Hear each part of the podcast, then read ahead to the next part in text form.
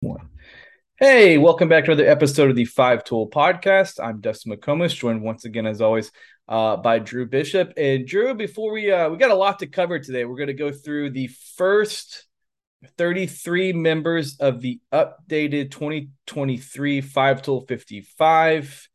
Uh, just released that late last week. Since the list is already unveiled, we didn't think it would make much sense to go backwards since you guys already know who's number one, two, six, eight, 37, whatever it is. So we're going to go through one through 33 today, uh, touch on a lot of those players.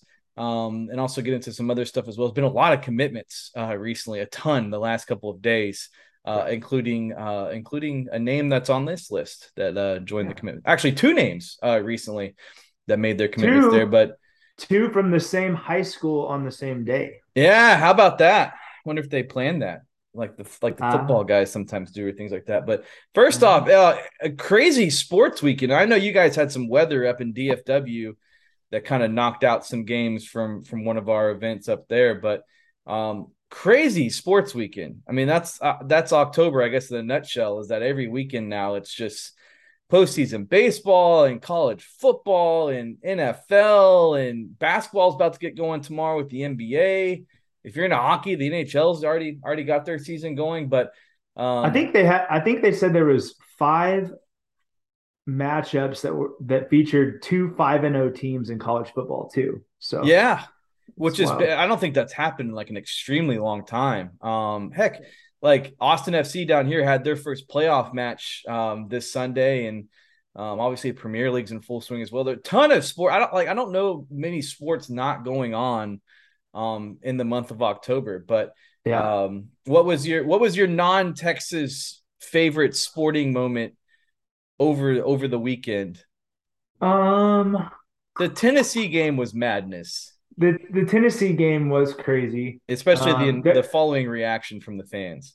Yeah, it was. Yeah, that that was that was not a. It was a. Uh, they they lost a bunch of money on replacements and and uh, maintenance that they're going to have to be doing on the stadium. Yeah. But I imagine they don't care, and they're going to gain a lot more donations because oh, of the yeah. weekend.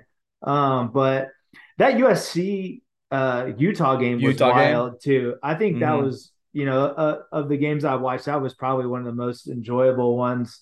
Um, but it was that was that was a wild game. Uh, and you know, funny thing, TCU and Oklahoma State, you know, two undefeated teams played, and it was like nobody even noticed. Right. You know, they just got overshadowed by some of the other games going on at that which that, that, game was nuts too. You know, Oklahoma State ran out to a huge lead, and yeah. TCU came storming back and won it in in double yeah, OT and it was 30 to 16 at one point mm-hmm. in the mm-hmm. fourth quarter. I think to start the fourth quarter, but mm-hmm. man, like the you know TCU seems to be for real. I mean, they're you know that that wasn't it. I mean, realistically, like that wasn't some fluke like come from behind home win that just wild. Like they they put up numbers all day long and just kept fighting and chipping away and ended up with the win in overtime. But that was a wild game. I didn't get to see as much of that one. I was going back and forth between a uh, a birthday party and the Alabama Tennessee game, so I mm. I didn't catch as much of that game, but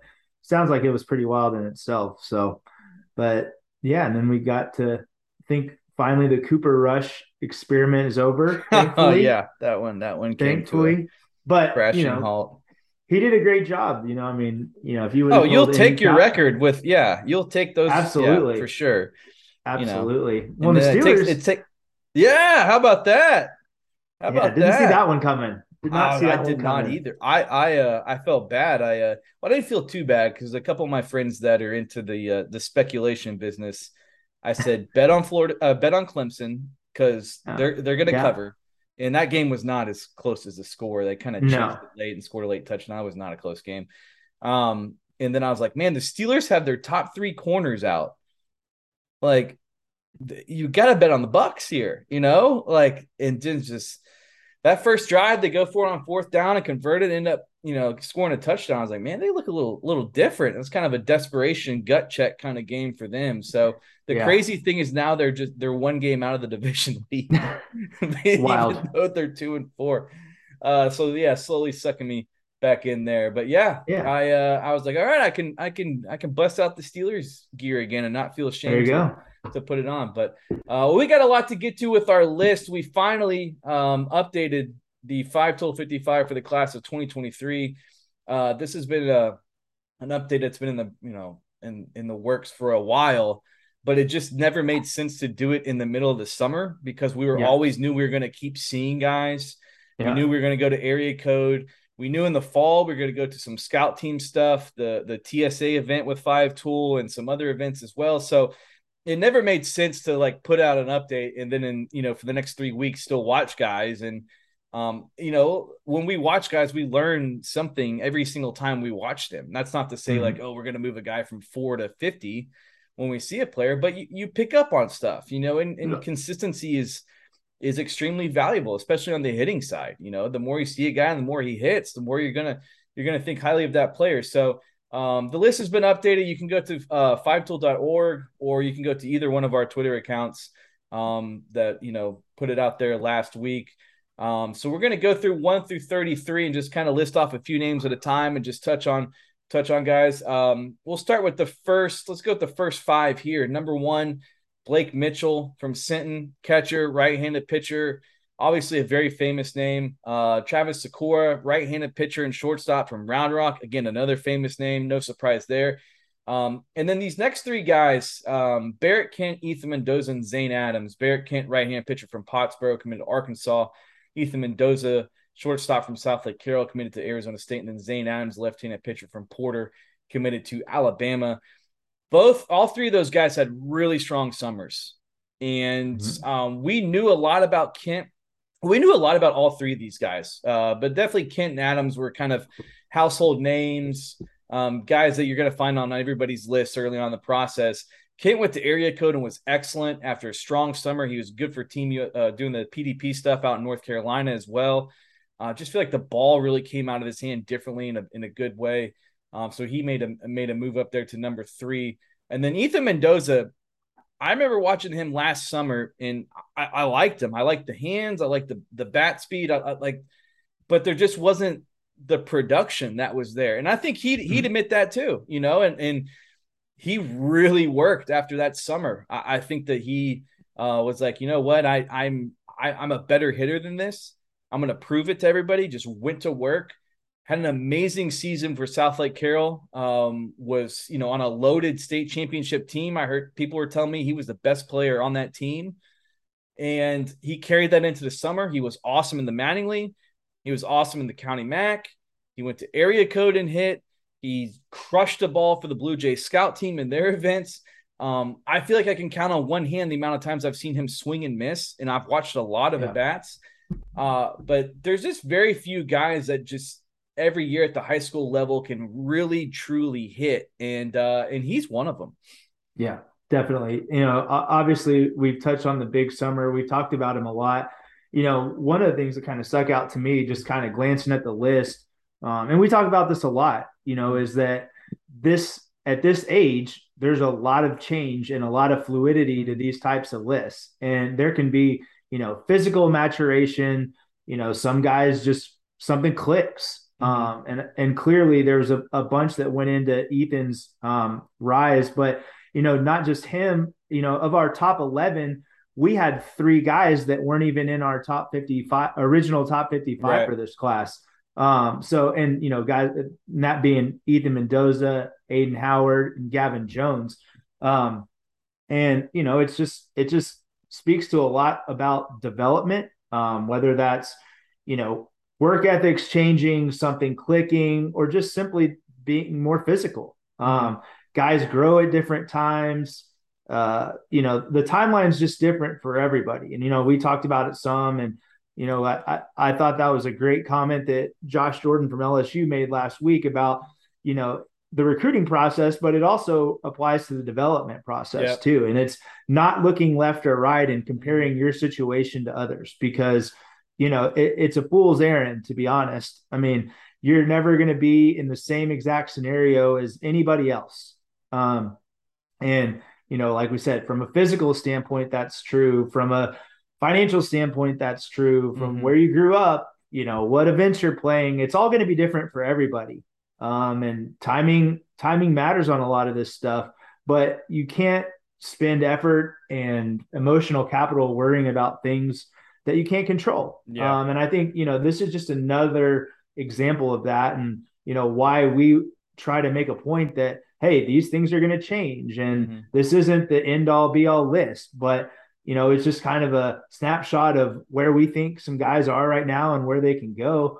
Um, but just because you're not ranked doesn't mean you can't finish in the top five or you can't get drafted or all kinds of stuff. So uh, just something that you know I think people need to keep in mind. Um, you know, we and we talk to a number of sources. We talk to scouts, coaches, um, parents of other players. Like we we do a lot of homework on this stuff and get a lot of input. And you know, and everyone has their own opinions. And you know that that's something that's important with this list. You know, it's not meant to create a lot of angst and worry about where you're ranked or where your players are ranked or all that kind of stuff. You know, it's it, these are talking points and just a you know our opinion based on a lot of input from a lot of baseball people about where guys are right now. You know, and like I said, we have three of the eleven guys, three of the top eleven guys in our rankings weren't in the top 55 at this point last year. So mm-hmm. a lot can change. Um, and you know, the development process is different for everyone. So that's what that's what's exciting about this stuff. And you can see guys that really take start taking things seriously and make that jump and, and they've earned it. And I yeah. think, you know, Ethan Mendoza and Aiden Howard, uh, those are great examples of that for, for what we're talking about. Yeah, yeah, and to you know, one of the things that we try to do with this is to be transparent and offer commentary about you know the process and the whys and, and the hows and that sort of thing. Um, but you know, it's also too like we you know, we got to be honest. Like we try to see as many people as possible, and sometimes you just see guys later on, you know, or sometimes you just, you know, like like I don't, I you know, I didn't really know much at all about Aiden Howard until you saw him in a scrimmage. I didn't know anything about Gavin Jones until this summer when he showed up right. at one of our events, and I think he punched out like seven guys in two and two thirds innings, and I was like, who is this left-hander? You know, and obviously a lot of major college programs didn't know anything about him either because he was an uncommitted guy. And then after area code right. tryout, he was a Texas Tech commitment almost immediately after that. So it's just like, like you said, it's a glimpse into all the different developmental process and, and how it's not linear and how nobody's on the same schedule. And, you know, like there, you know, for every Blake Mitchell's who's an unquestioned famous player at a young age and keeps – keeps improving and keeps holding that that spot. There's you know there's an Aiden Howard who you know nobody really knew about and just kind of came out of nowhere, not came out of nowhere, but um, got an opportunity at high school, sees that opportunity, was really really good, and just keeps getting better and shooting up since uh, from there. So. Um, yeah, those guys are, are a good example of how these things really change a lot, especially from your sophomore to your junior years. Uh, mm-hmm. when bodies really change, skill sets develop, and opportunities too. Opportunity at your high school. You know, maybe you weren't a varsity player as a sophomore, but you were a varsity player as a junior, and you really, really stood out. Like, you know, I think that's the case in, in some of these guys that we'll talk about. But uh, yeah, you know, Mendoza especially. You know, it's just um, I, just kept thinking about like how many guys can really hit like that at the high school level, and and he's proven it um, everywhere he's gone that he can really hit. And I think there's something innate and, and mentally like different about the way he sees and tracks pitches, and it really shows. Right. Um, you know, Z- Zane Adams saw we saw him a few times, really threw hard. This stuff was consistent.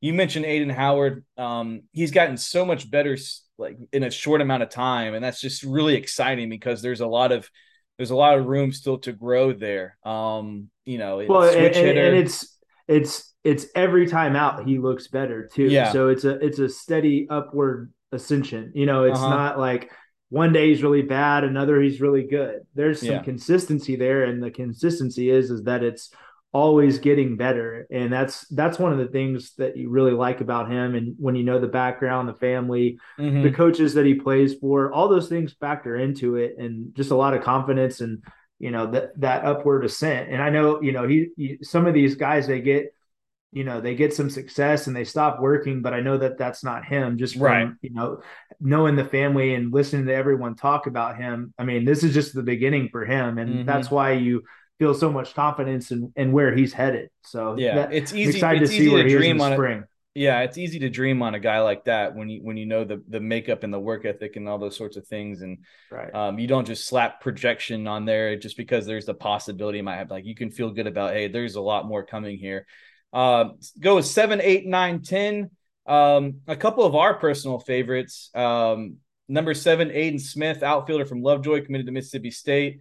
Um, number eight, Jack Bell, shortstop from Ray down in Corpus Christi, committed to Texas A&M. Number nine, Kendall George, outfielder from Atascocita down in the Houston area, committed Arkansas. And the number 10, Nehemiah Ochoa Jr., an outfielder and right-handed pitcher uh, from Galena Park, committed to Houston. Uh, I'll let you talk about Aiden Smith because um, you've seen this guy a lot, and I got to give you major props. I mean, you were very bullish about him early on, and man, what a summer that guy had. Uh, we talk about guys like to just hit consistently, but he just plays so hard. That's yeah. the thing that's he every time he's out there, he's playing hard and he's competing.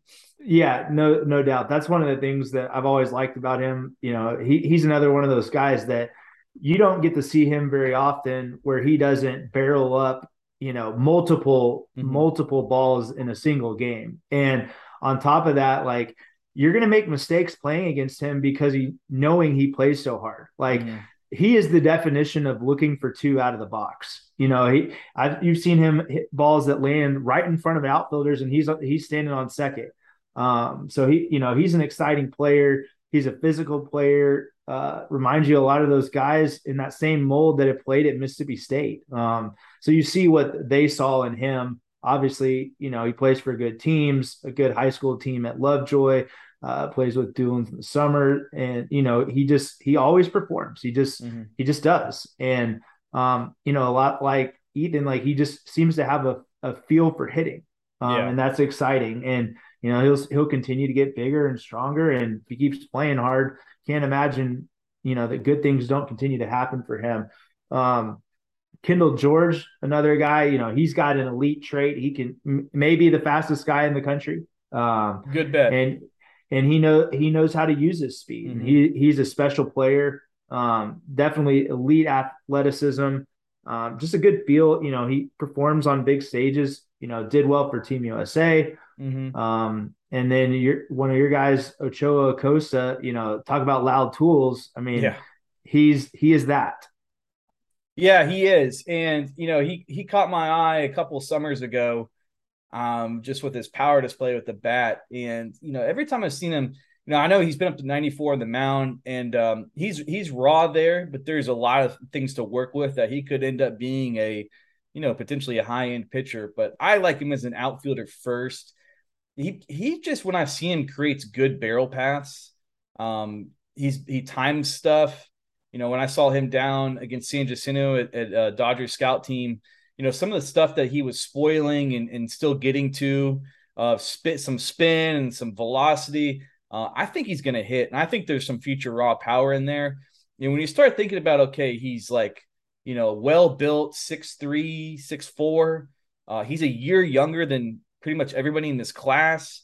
He's running four threes down the line, moves well. It's a plus arm from the outfield. You start naming off a lot of these traits, and you're like, man, this guy's a really, really exciting prospect. And, and like Aiden Howard, I, I, think you can you can confidently bet on the projection here um, because there's still room for growth. And, and and we know he's a guy that's that's clearly putting in the work because he's getting better. Um, somebody I've just been a fan of for a while. Uh, you mentioned Kendall George, one of the toughest guys to strike out in the country, I think. Um, just a really, really tough guy to punch out. And, and when he puts that ball in play, good luck throwing him out. Um, and then Jack Bell, um, I'm probably the biggest of, of any, I guess, for lack of a better word, evaluator. I'm probably the most bullish on Jack Bell among anybody. Um, but I, I just think, you know, we saw him at the Mattingly, he hit. Um, made some really standout defensive plays. We saw him at area code. He hit, made some standout defensive plays. Saw him at TSA prospects game. He hit there, made a solid defensive play. Uh, we saw him at the TSA event with five tool in the fall. He had a, he had a loud triple and uh, another hit there. So I just think that you know if you start thinking about okay, it might be a plus arm at short. I think he's got a good chance to stick there. I think the barrel, there's a heavy barrel he's swinging. He's going to get stronger through the upper half. Um, it's just a really, really exciting player that I think's gotten a lot better. It used to be a guy like everybody would talk about the glove, and now they're starting to talk about the glove and the bat um, with Jack Bell. So uh, an exciting player down there. And um, you know, how about that area of you know the, Corpus, South Texas area? We'll get to another guy on here, but they've got some some strong representation um, down there in that neck of the woods. But uh, moving on to number 11, uh, Gavin Jones. We talked about him. Just he's been a strike throwing machine from the left side. Uh, I think he's going to have four pitches that he can throw for a strike in the future. Fastball, we've seen it up to I believe 93. Curveball, slider, changeup. Um, all three of those pitches I think are capable of, or excuse me, all four of those pitchers are capable of missing bats. Um, but the changeup can be a neutralizer against righties. Whichever breaking ball he's got the feel for, I think can be a weapon there. Um, really exciting left-handed prospect, a left-handed pitching prospect. Caden Sorrell, talk about tools like bat speed, run, athleticism. There's a lot to like about Caden Sorrell. Uh, another exciting outfield prospect. Uh, then Jaquay Stewart, we've been a fan of him for a while. Uh, left-handed hitter, first baseman. Um, had a really came on strong this fall. I don't think he probably had the summer he wanted to have, but every time you watch him, the swing, the the bat speed, the hands, the pitch recognition, there's a lot there. And then Braden Randall, recent Ole Miss commit uh, from Rockwall, uh, you know, a guy that we know a ton about that's just performed forever. Uh, and then then TJ Pompey, shortstop from Coppell, Texas Tech commitment. Um, athleticism, bat speed, arm strength of the shortstop position uh, another really exciting shortstop prospect in the state.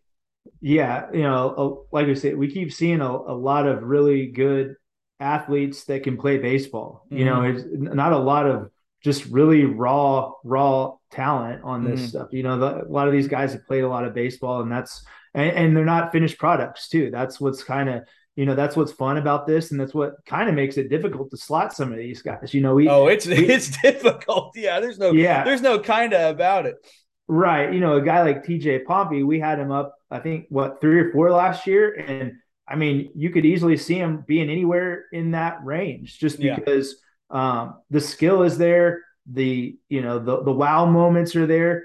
Um, just a little bit of consistency with the bat is probably the main question for him. But mm-hmm. you know, we've seen plenty of days where he's easily in that top five. Um, so, you know, it'll be fun to see if he can make that jump. I think, you know, sounds like he's uh, not going to be pitching much this year, if at all.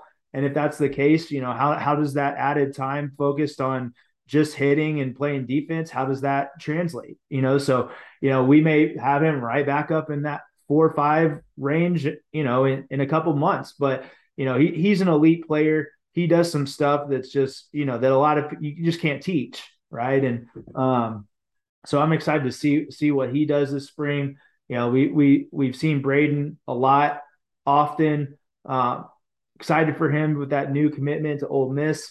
Um, you know, it's a place that I think his dad went to Ole Miss, and you know, going to a place that just won the national championship when a, a program like that wants you and you have some ties, you know, mm-hmm. it makes all the sense in the world. So, yeah, uh, it, really excited for him. I think he, you know he'll be going there with uh, with current 12 teammate Drew Markle. You know, so he'll know somebody there. Um, you know, two really good players.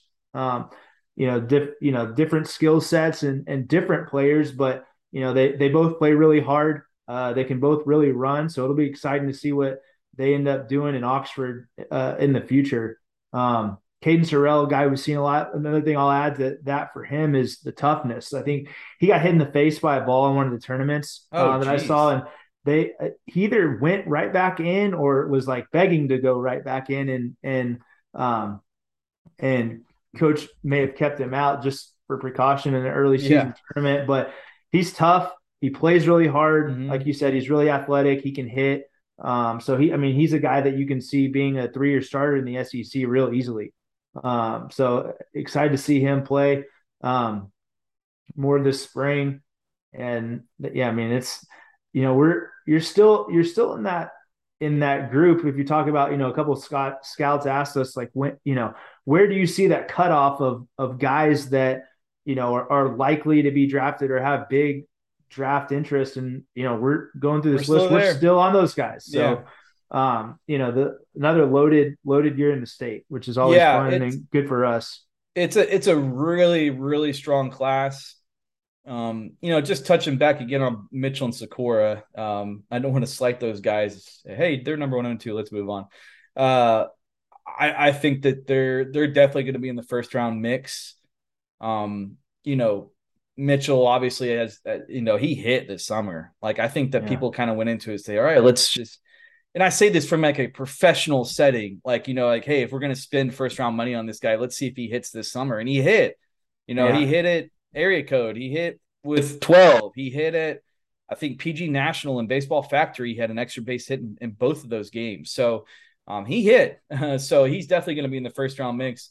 And then Sykora, um, his area code outing, he he pitched. He wasn't just yeah. throwing. Throwing. He wasn't yeah. just let me hit 100 miles an hour and get out of here. Like he pitched. Like yeah. he he pitched with the breaking ball. Like he pitched with with the fork ball. Um, he moved the fastball around a little bit. So I'm just fired up because that's that's a home game for me. You know, anytime it's it's nice to have it's nice to have 100 miles an hour 15 minutes from the house. Uh, it's, it's an exciting thing, but um, but yeah, we're still kind of in that that range where, and I, and I try to explain to sometimes to people too. Like if you're thinking from it, it's kind of like a Major League Baseball draft where you've got a tier of players who are certain grades, and then the tiers keep getting bigger. You know, because you're getting to a point where there's a lot of similar talent levels. And uh, mm-hmm. the reality is you could probably stack these guys a number of different ways because they're they're very similar. Um, you just have to, you know, we we rank them one through 55, but we're still kind of in that range there. But um, yeah, just uh, and if you notice too, like we like to bet on athleticism, um, you know, and we also like to bet on production and you know, yeah. like especially when it's good on good. You know, Braden Randall's a great example of that. Like I feel like the, the, better the pitching, the bigger the moments. Braden Randall plays better. Um, you know, I may think back to that game against Dulins when you know Barrett Kent hopped off a plane from North Carolina and came out and pitched, which is still you know incredible to think about. Right. And there's Braden Randall just setting the tone by smacking a rocket, and it's like that's like one of the best pitchers he's ever going to face in his high school career. You know, and, yeah. and that's just the kind of competitor and kind of hitter he is. So um, moving down the list here, number 16, Braden Sharp, left-handed pitcher, outfielder from the Woodlands, a Tennessee commit. Uh, number 17, MJ Sale, right-handed pitcher and shortstop, now at Hebron. Uh, number 18, Dylan Schlegel, outfielder from Mansfield Legacy, committed to Dallas Baptist. Number 19, Jason Bowden, right-handed pitcher from Orangefield, committed to Texas A&M. And then number 20, Nick Sanders, uh, catcher committed uh, from La Vega in the Waco area, committed to Texas. Um, Sharp, like I I, uh, I had a tough one with this one because I saw him in March or April up to 95 and really good. And I feel like he was just tired the next two times I saw him. Like it, these yeah. pitchers, they pitch into the playoffs, they pitch in the summer, and they're still, you know, they're still pitching out an area code and all. And it's it's a and it's and a, lot. lot. of them are two way guys too. It, yeah, and that's that's a big part of it too. That's a good point. Like he's a legitimate two way talent. Like he's swinging the bat He's playing some outfield. Like that's that's tough. And I, I think that he was tired um, when we saw him the last couple times. So I'm excited to see him because I think with a full some time to rest, get in the weight room, get stronger, I think that he's a guy that could really shoot back up the list uh, again. There, uh, really talented player from Woodlands. MJ Sales, strike thrower. We saw him at area code. It's, I mean, he's he's not wowed by environments or moments. He just gets out there and does his thing, spins the baseball, throws a lot of strikes. Uh, saw some video of him recently. He's been working really hard in the weight room. Um, and Dylan Schlegel, speaking of weight room, uh, and this guy like explosive, twitchy, kind of looks like a like a safety out there running around in the outfield, and the way he swings the bat, and um, he's got some loud tools, and you know he's another guy that keeps getting better when we see him. Um, I feel like this this group of outfielders we've we've mentioned a lot of athletes, a lot of guys that have that kind of that that explosive element to their game and they've really gotten better there. Um, and then two guys I haven't really seen a ton of. I wish I've seen more of, but I'm I'm willing to bet on both Jason Bowden, who can really spin the baseball, just a guy that can naturally spin it. Um, a lot of arm strength there. I think there's still some physical projection as well. Had a strong summer. Then Nick Sanders, uh, maybe the best right-handed bat speed, power potential in the class. Uh, I mean, when you watch that swing and he unleashes it, there's a lot of torque and there's a lot to like about the way the ball comes off the bat. Yeah, for sure. It, will be interesting to see what he plays or wants to play at the next level. Mm-hmm. Um, I think that'll go a little bit of ways in determining what, you know, where he gets drafted.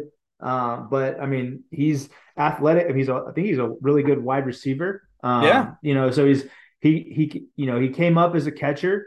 Um, he play outfield, so it'll be interesting to see you know what what that path um, looks like for him as far as position. But you can't deny the bat speed. It's it's there. It's loud. Um, and the ball's just different coming off mm-hmm. his bat uh, compared to a lot of these guys. But um, going back to Dylan Schlegel, you know, physically he reminds me a little bit of Jet.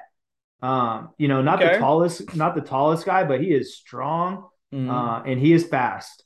And that's you know it, it will be interesting. Like there there's a number of guys on this list, and you know in college and in high school that you know from a stature standpoint are really rooting for Jett Williams to break that mold, mm-hmm. right? And you know, I think I think some front offices and scouts at the next level are starting to, you know, uh, not necessarily erase that height, um, that height component of their scouting, but if you're athletic enough and twitchy enough and strong enough, you know what what else do you need as yeah. a baseball player? So I think you know I think Jett may be a, a trend setting player uh, in the minds of a lot of pro organizations and scouts. And, you know, everyone's always going to love the size.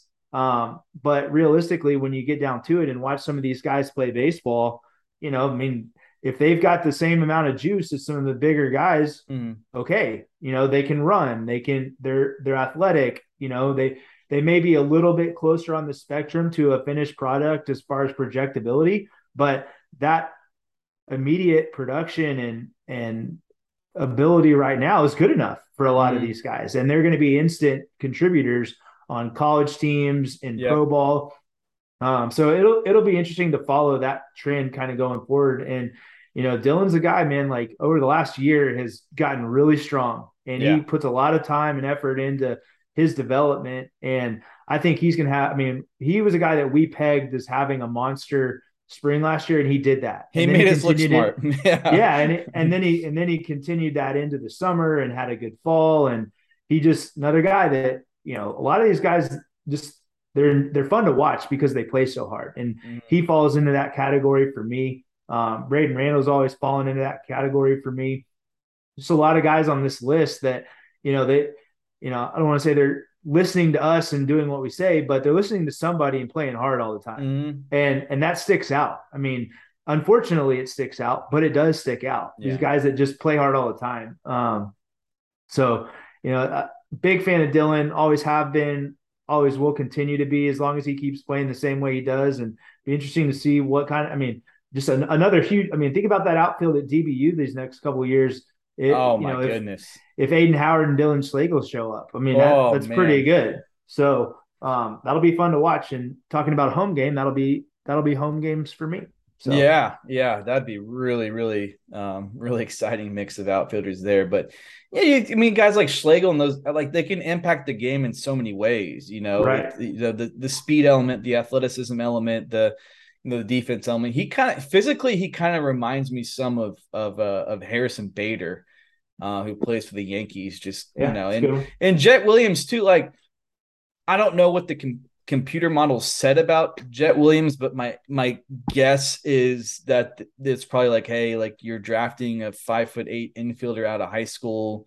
We don't really have much of a track record for that. So he could be a guy that that kind of bucks the computer model trend, and all of a sudden yeah. that's a that's a data point that's like, okay, we've got to consider here that hey, this guy won the first round and he was this guy physically and he made it. And he didn't just make it, he was a you know, like an above average regular that had that had some peak moments. So um. I, I think that people are kind of, you know, starting to see like if you can really hit and you're athletic, like those are the things that matter as opposed to if you fit the classic six foot two, 180 pound mold uh, that plays the middle infield. But mm-hmm. um, going moving down the list here, number 21, Sam Myers, outfielder from Cypress Woods, coming to TCU. Number 22, Micah Kendrick, uh, shortstop uh, from T- uh, TCU commitment that's going to Rockwall. Uh, number 23, Dondrion Kennedy, uh, middle infielder, outfielder from Prestonwood Christian, committed to Texas. Number 24, Ace Reese, an outfielder from Canton, committed to Houston. And another Houston commitment, number 25, Tristan Russell, shortstop from Cypress Woods, committed to Houston. Uh, Myers to me, like I might be underselling him a little bit because I think he can really hit. Like every time I see him, it's like quality at bats, you know, like mm-hmm. times velocity, C spin, puts the ball and play hard, quality left handed swing. I think he can play center field. I think he probably played at an average at least, maybe above average. I think the arm's probably average to above average. Uh, I think the run is probably above average. Like you start naming off all these things, and it's like this is a really good prospect. Um, and like one of those steady heartbeat guys, never too high, never too low. Um, plays the game hard, competes, never overwhelmed the batter's box. Um, that Cypress Woods team, you know, Tristan Russell, uh, Sam Myers, uh, a guy that didn't make the list. I'm really excited about Mason Green. Just haven't seen him pitch much. Um, he's on that Cy Woods team is what They're going to be loaded. Um, that's definitely yeah. going to be a team I'm going to see at least a couple times this upcoming year. But uh, Micah Kendrick, like I I've barely seen him in person.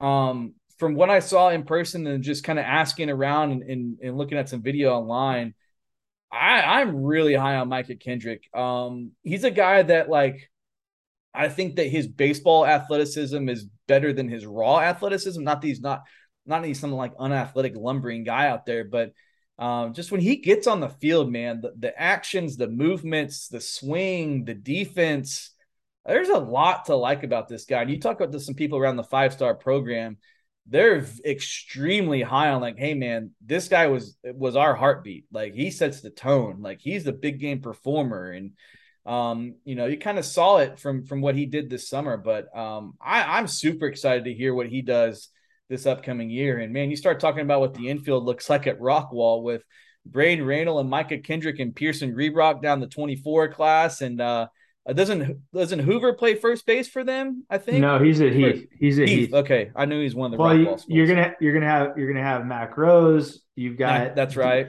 Dylan Cheek, who's one of the bigger names in the 26 class in the mm-hmm. DFW area. Um, you know, then the thing about it is with that group of guys, like there's a lot of versatility too. And I know oh, Coach yeah. Rose likes to mix up the lineups and experiment and play guys all over the place and tournament play. Like I, I, I saw it last year. I thought it was just going to be tournament play, but it continued on because mm-hmm. you know you have a lot of options and there's matchups and you know just it helps having really good players. You know, yeah. I mean they're gonna there's gonna be some tinkering with the lineup and try to figure out what the best rotation is. But you know, you've got you've got multiple elite shortstops on your roster. Um, you know, you, and a bunch of these guys like Braden or Pearson or Cheek, they can all go to center field. They could play mm-hmm. second, short, third, center mm-hmm. just as easily as any of them. And so it'll, it'll be interesting. Let's not forget how- Jett Jett Williams played center field a lot for for Heath, kind of before yeah. he took over shortstop. Yeah. So, you know, I mean, being a versatile athlete gives you a lot of options. Mm-hmm. Um, and, you know, it, it it's kind of like you said, you go back to Jett, like, you know, if you you think he can stick it short, but if not, I mean, you've got options. Like you yeah. can put him in center because he's athletic yeah. enough to do it. He can play mm-hmm. second and be a really offensive second baseman. Mm-hmm. Um, and I think the same is true for some of these some of these guys that are at Rockwall with you know Rebrock being a 24 and you know, Cheek is super athletic for a 26. I mean, mm. It, will be really interesting to see where they land on some of this stuff. But I mean, then you got a guy like Mac who can pitch, he can catch, he can play first, and he can just flat out hit. So mm-hmm. um, it'll be it'll be interesting for, for sure to see where these guys land. But it's always good to have options and talented options at that is is a is a good problem to have. And you know, looking looking at the the spread out of where these guys are from, Rockwall was the only team uh, in our 55 to have more than two guys on the team. So oh, we got to change three. that. We got to change yeah. that. That's that's the homerism coming through. We gotta we gotta do something about that. Hey, you can't you can't. I got I got I got to sneak somebody on there.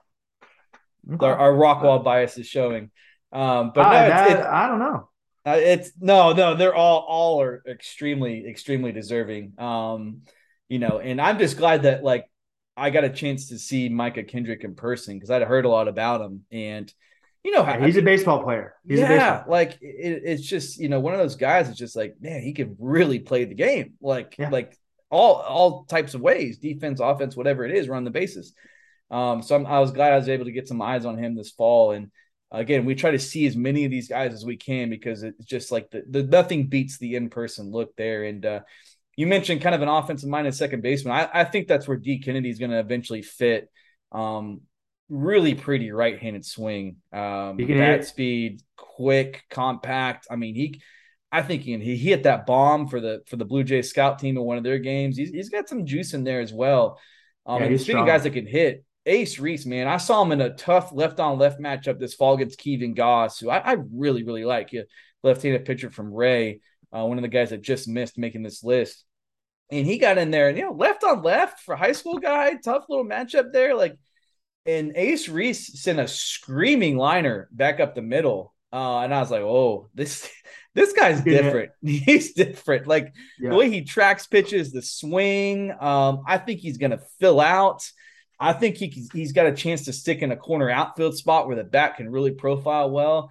Um, he can hit man. Uh, really excited to, to follow that guy's development. And then tristan russell uh, just a, a, guy who's who just skill really comes to life when the when the lights are on and it's time to go play the game. Uh, area code guy um, had a great junior year. Uh, he's just been really productive everywhere he's played and never really looks overwhelmed uh, with with where he's at or wherever he's at. Um, he's never really overwhelmed where it's hitting, pitching, base running, whatever it is. Um, moving on the list here, number 26, Jacob Scholes, left-handed pitcher from Memorial, committed to Vanderbilt.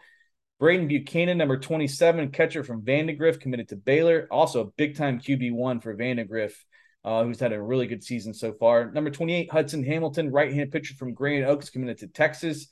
Number 29, Jackson Brousseau, left handed pitcher and utility from North Lamar, committed to Texas A&M. And then the guy we mentioned, Drew Markle, infielder from Tompkins, uh, committed to Ole Miss. Um, Scholes saw him in the fall at our TSA event that, that we partnered with those guys. Um, showed some promise there. Uh, potential four pitch mix. I think he's going to throw strikes.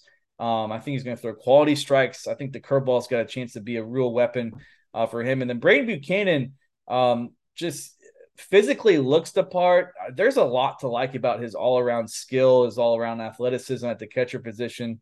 Um, I always like betting on the quarterbacks. Hudson Hamilton can can spin it. He was up to 93 when I saw him for the Dodgers scout team. Um, some good readings with the spin rates on the breaking stuff. You talk to people at Grand Oaks, uh, just like he's a fiery tone setter competitor, man. He gets the he's challenging you when he's out in the mound. I, I love right. I love hearing that about those those pitchers. And then Bresso kind of really exploded onto the scene this summer, uh, throwing with some velocity from the left side, an area code guy. And we talked about Markle. Every time I see Markle, he's faster. I mean, he routinely runs four ones down the line now. I mean, he's got the athleticism, the profile all over the place defensively. Mm-hmm. Um, you know, and the future at Ole Miss.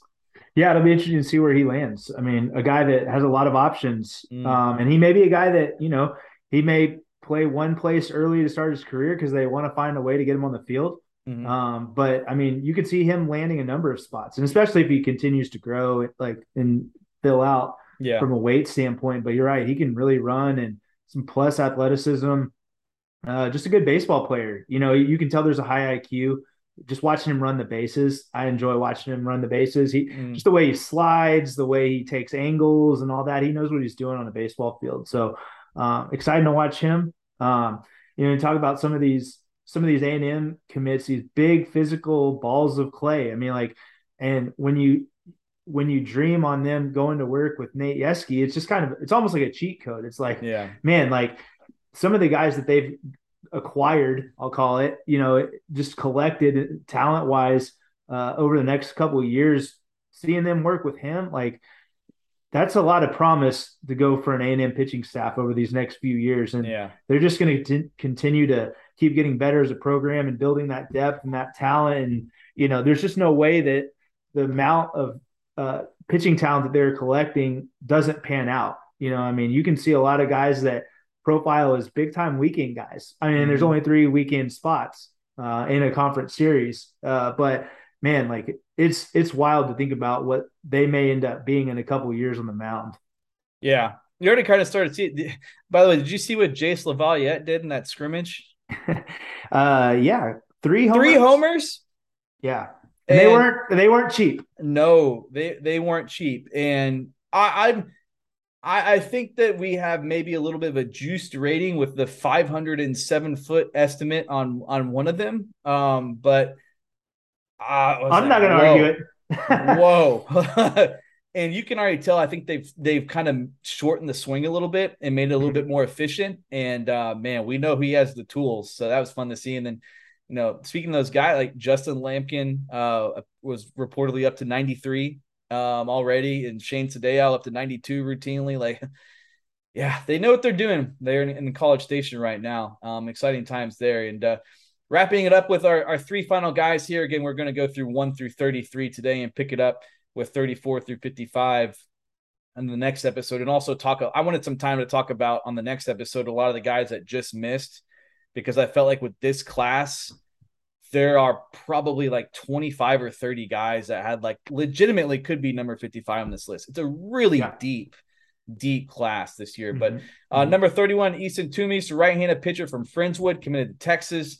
Number 32, Diego Luzardo, right-handed pitcher from Laporte, committed to Houston. And the number 33, Jerson Martin, a catcher from Chisholm Trail, committed to Wichita State. Uh, Toomeys, a guy I wanted to see, saw him in the summer uh, at the uh, the TSA Prospects All Star Game down there in Sugarland. Was up to 94. Slider was a real standout. Was up to 85. Committed to the glove side. Mega potential. I think if you talk to scouts in that area, I think that that's a name a lot of them are underlining. Like, hey, we need to get an early look at this one because it could really take off. You know, it could have kind of that, you know, that JJ Goss like takeoff um, right. from down there. But he was a Cy Ranch guy, but down there in Houston area, and all of a sudden, I think he ended up being a either a supplemental or a second round pick by the Rays um, that year. And then Diego Luzardo, man, every time I see this guy, I, am just a bigger fan. Command, control, um, underrated athlete. I think was up to 92 when I saw him. Can really spin the breaking ball, throws a ton of strikes, and throws strikes with three pitches.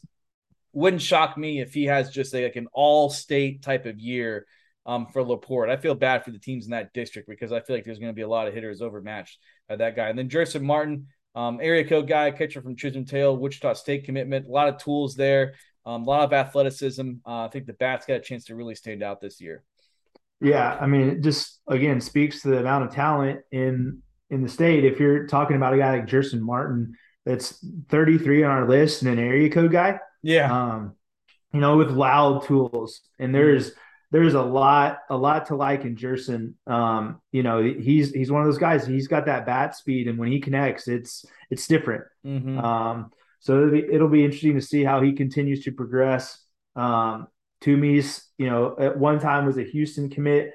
You know, talking about some of the, where these guys are ending up, like Houston's putting. Oh man, putting by, some by, work in. Yeah, to me, that was the big takeaway from a college standpoint when we published this was Houston's turnaround on the recruiting trail is like I think the story, you know, not to take away from any other programs, but like what they're doing is extremely impressive. Um, right. you know, and I think they're getting in on some guys earlier too, and you you, you see kind of where they're getting them too. It's not just the big cities, you know, like a Canton, you know, and they're also kind of going out to Hallsville with Elaine and Bowden, a guy that we'll talk about on the next episode. And Right. Hats off to those guys. A fantastic job so far with their recruiting this class.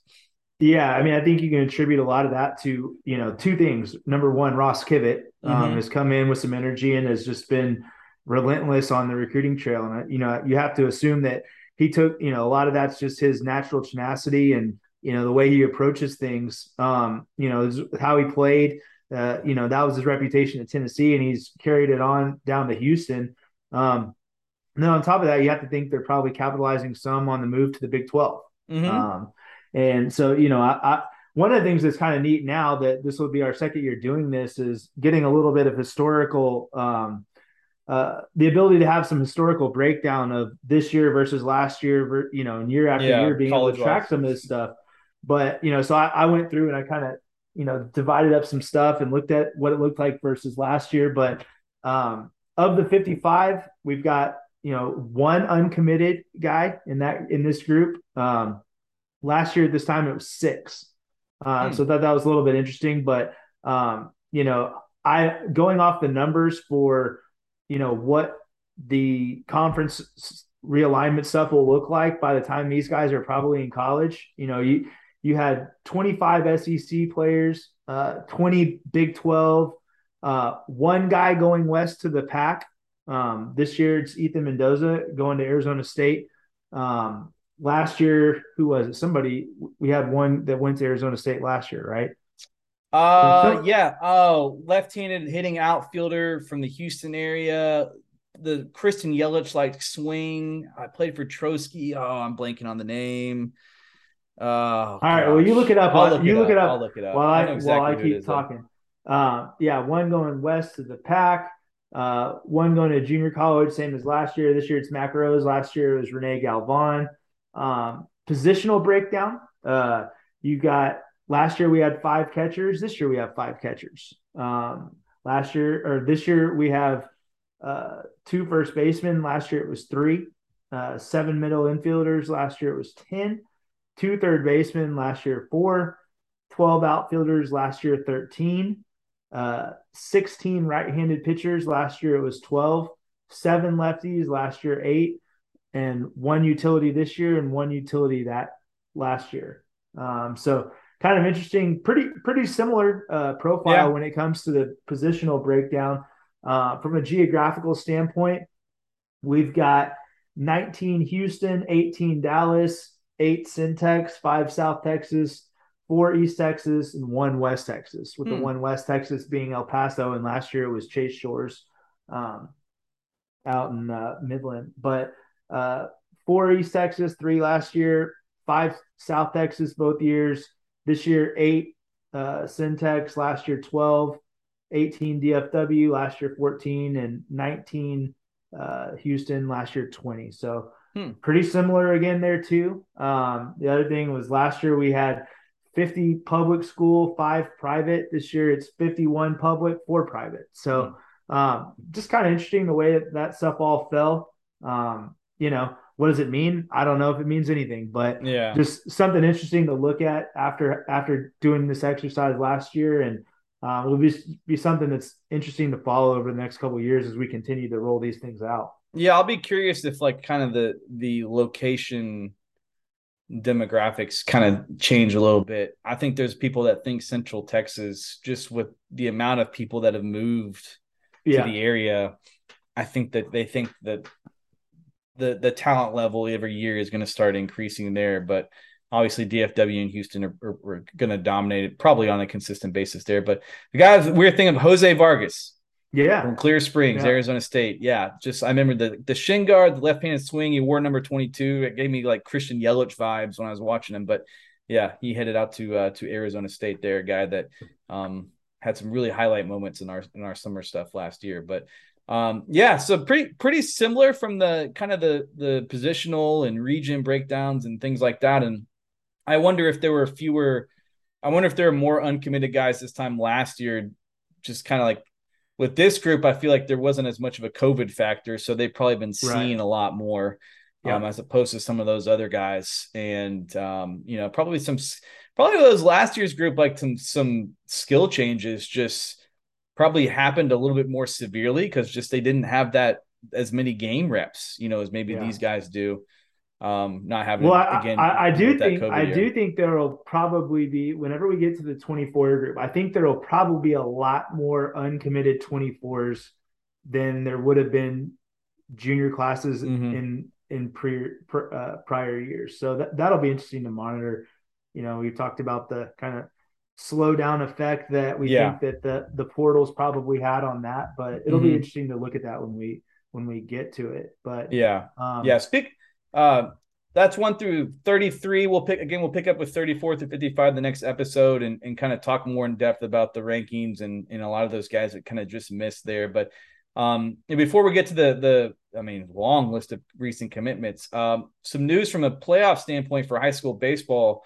It was reported yesterday that the UIL voted to make it mandatory that Texas 5A and 6A high schools have to play a three game playoff series in the playoffs. So the flipping for a game with your ace, at least the 5A and 4 uh, 5A and 6A level is is over. Um, so it's mandatory three game series. Uh, what do you think about that? Does does that extend to the state tournament, the final four? No, because it's just at that point, it's just that's the structure of, of the tournament.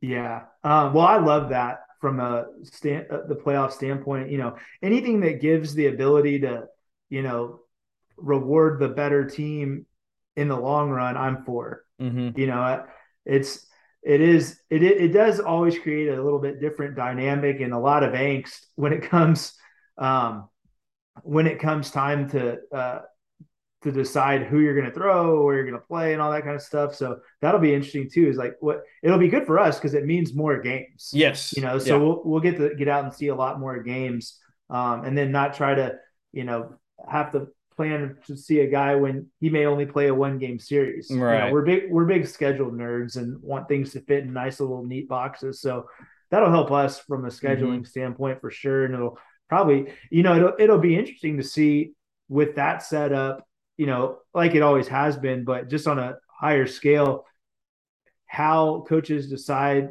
to, you know, when which game they throw their eggs.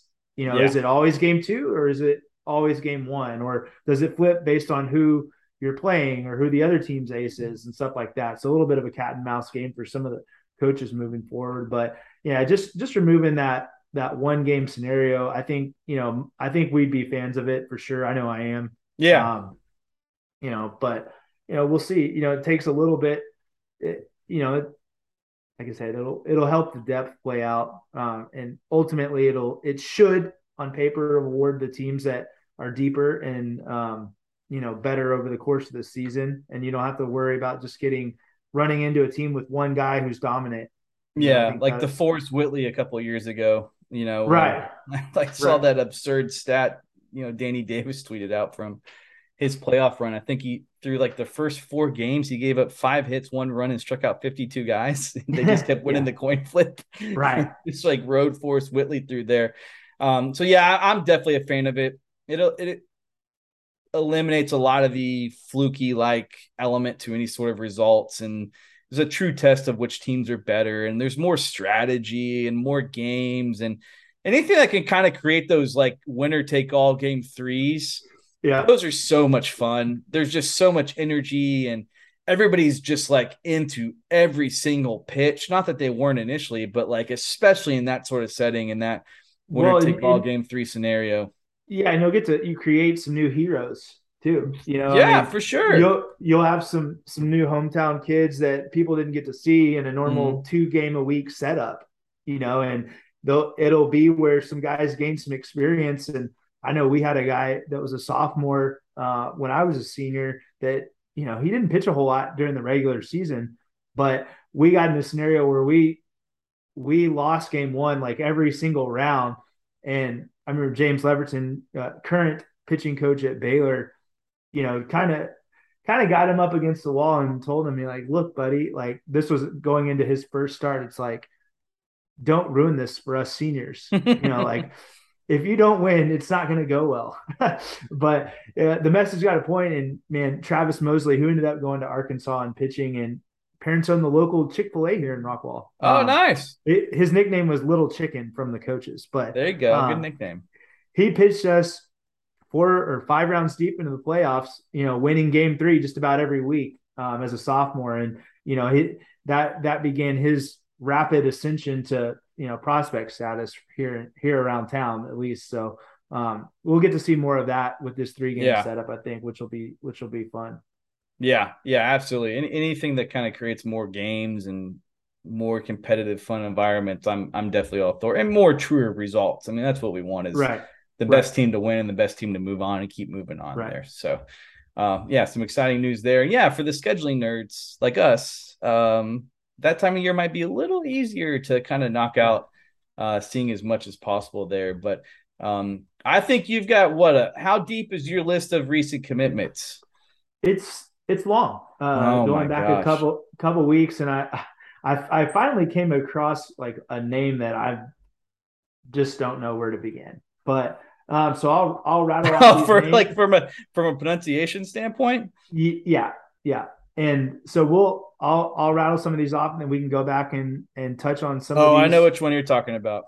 All right, so going back a couple weeks, um, we'll start with you know, Gabe Massey, 2023 right-handed pitcher from Cy Ranch, plays for Five Star, committed to Hendrix.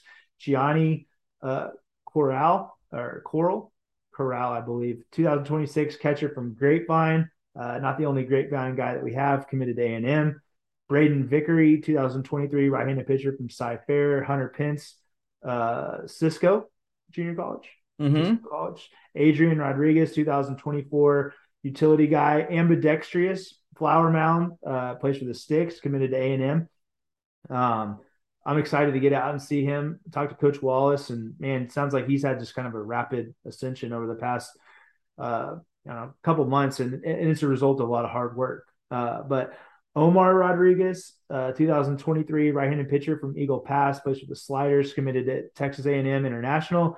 Grant Origer, 2024 right-handed pitcher, Plano East, pitches for Five Star in the summer, committed to Tech. You know, that's a that's a pretty loaded uh, one-two punch there with him and him and um and Bergman. Uh, yeah, I mean that's they that's, they got and both those guys got tough. a chance to throw really hard.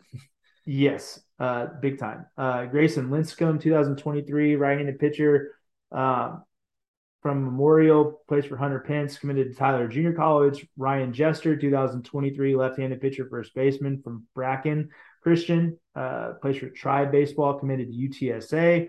Mitchell Ashley, 2024 outfielder from Central Heights, Marucci Elite guy, committed to SFA. Uh, Brandon Huff, 2023 right-handed pitcher from Frisco Reedy, uh, UBC, uh, committed to Odessa Junior College. Uh, and then Isaac, he Y man, just call him the Y man. Isaac, I, I actually wrote I actually wrote him up from the uh from the five tool World Series.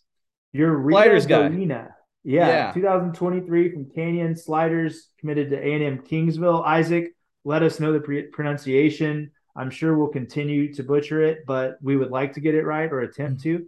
Uh, Braden Randall, recent 2023 commitment, uh, infielder from Rockwall, plays for the 12, committed to Ole Miss after a visit this weekend. Luke Echtel, 2023 infield outfield pitcher from Lake Creek, uh, plays for Hunter Pence, committed to Blinn.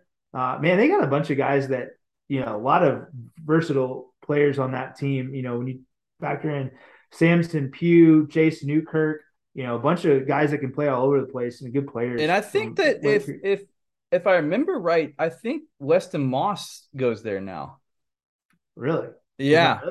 Yeah. Nope. So like that's that's that's, that's definitely and they went deep. The, yeah, yeah. That's gonna be on the um that's gonna be on the schedule list for sure, at least a couple times. Yeah, and we touched on Houston earlier. Um, just adding talent. Cody Cashon, 2024 catcher from Southlake, mm-hmm. uh, plays for the Sticks, going to Houston. Connor Romine, uh, 2023 left-handed pitcher from Boswell, uh, plays for the Dirtbags, committed to Cisco. He was on our academic team, had a good showing out in Arizona. Uh, Tyler Rogenkamp, 2023 pitcher catcher from Hampshire Finnett, uh, plays for the Gladiators, committed to Cisco. So Cisco has been busy on the, on the trail the last couple of weeks. Yep. Uh, Sammy York, 2023 first baseman, right-handed pitcher from the Woodlands.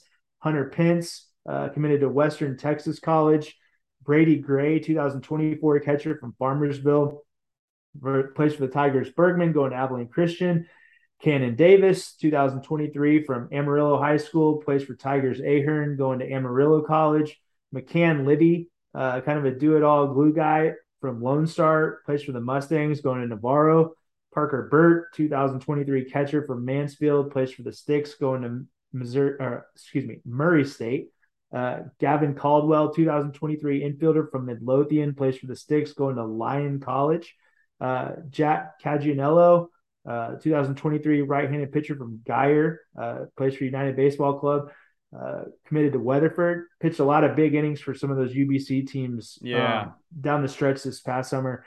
Another one of our academic guys, Tobin S. Chief, 2024 right-handed pitcher from Davenport, plays for the Canes.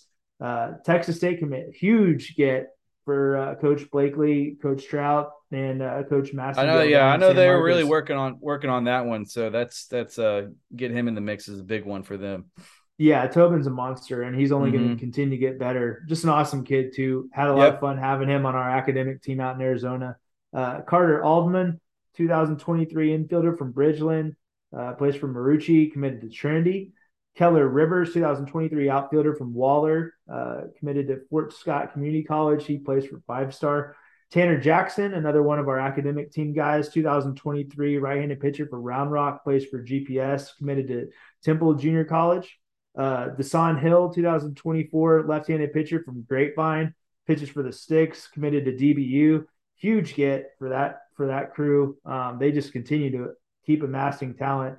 And then another one, local guy, two Rockwall guys on the same day. Mac Rose, 2023 uh, guy that we think can catch, can pitch, can really yep. hit.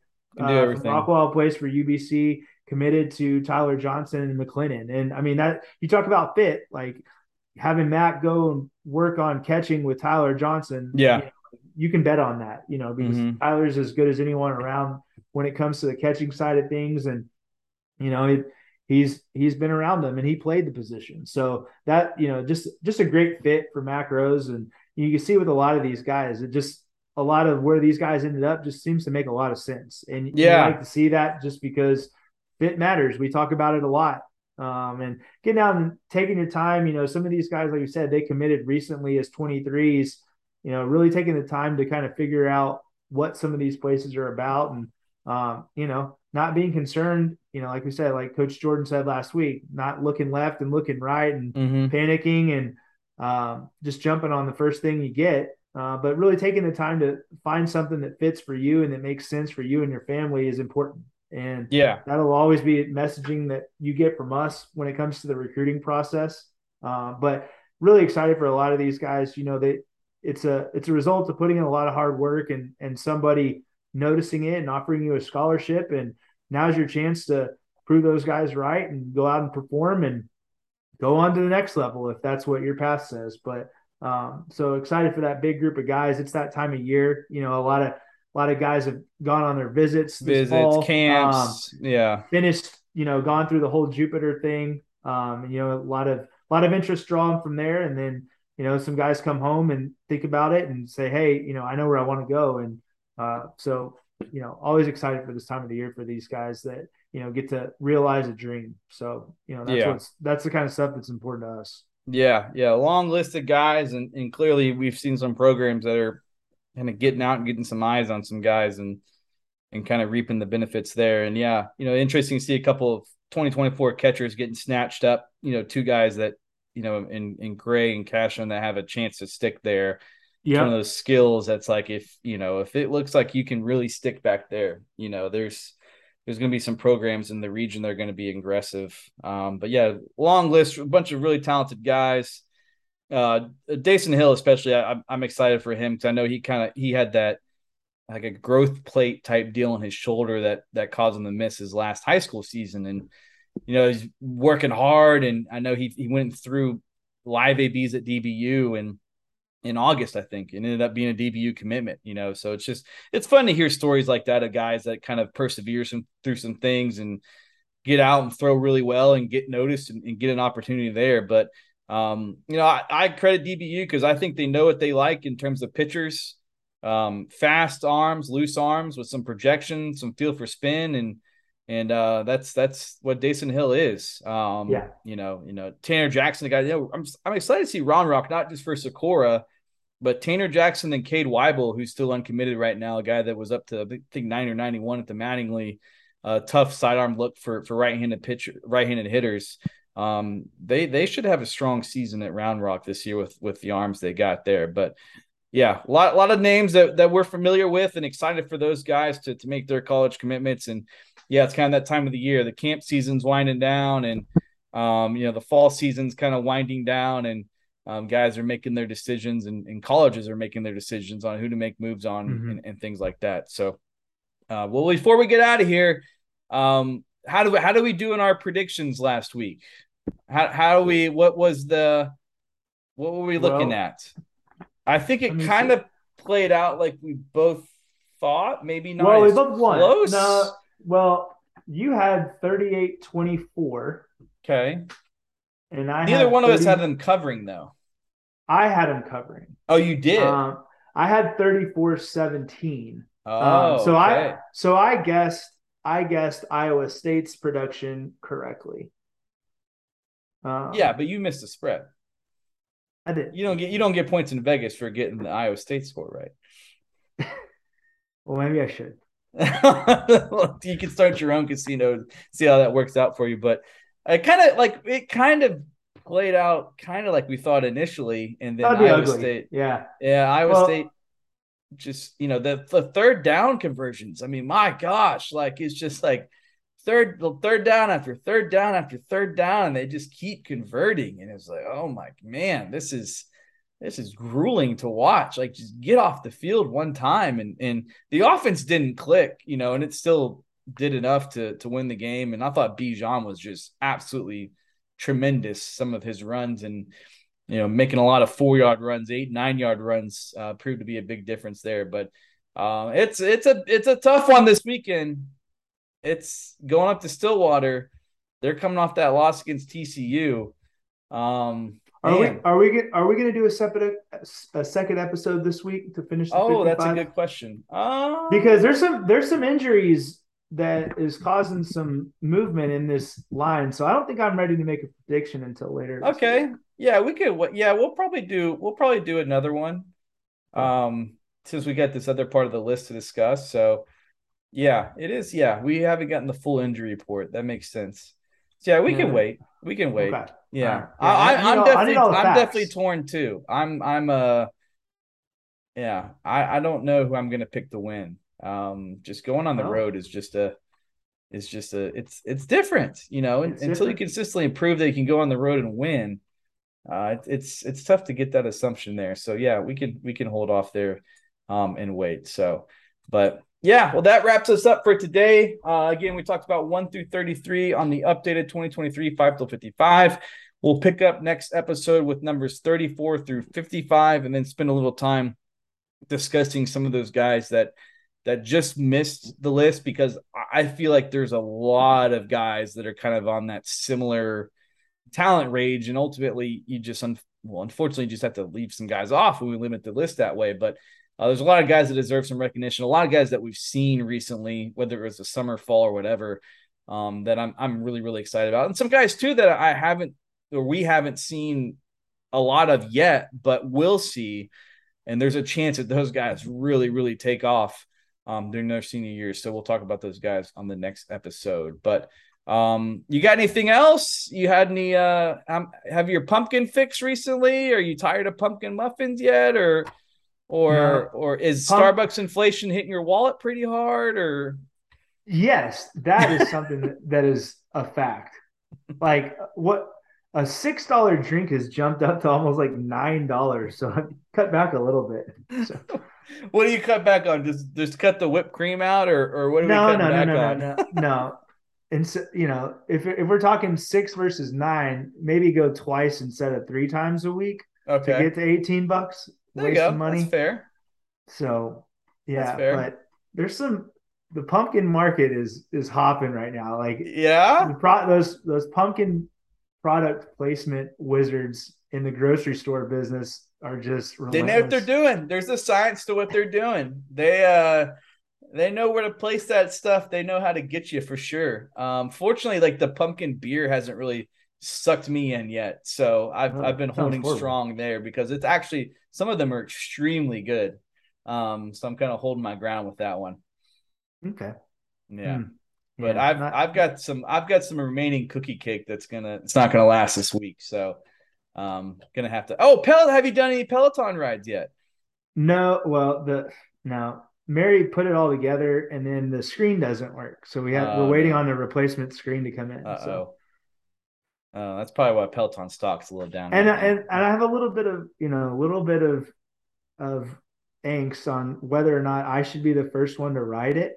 I mean, I just have this feeling in the back of my mind that I'm going to get penalized for riding it for a month before she can. So. Oh yeah. Um, oh yeah. That's that's a tough situation there. Yeah. To be to be continued. There. Okay. So. Well, we'll have to we'll get that update uh, as yeah. as we progress here on these these fall and winter episodes, the Peloton ride. So, yeah. all right, that wraps us up for today. Thanks for listening to episode 87 of the Five Tool Podcast. Um, uh, you can follow us at Five Tool Pod on Twitter and Instagram, and all of our coverage at Five Tool Facebook, Twitter, Instagram, and even TikTok as well. So, uh, until we talk to y'all next time, enjoy those pumpkin muffins and lattes and everything else fall, uh, and take care.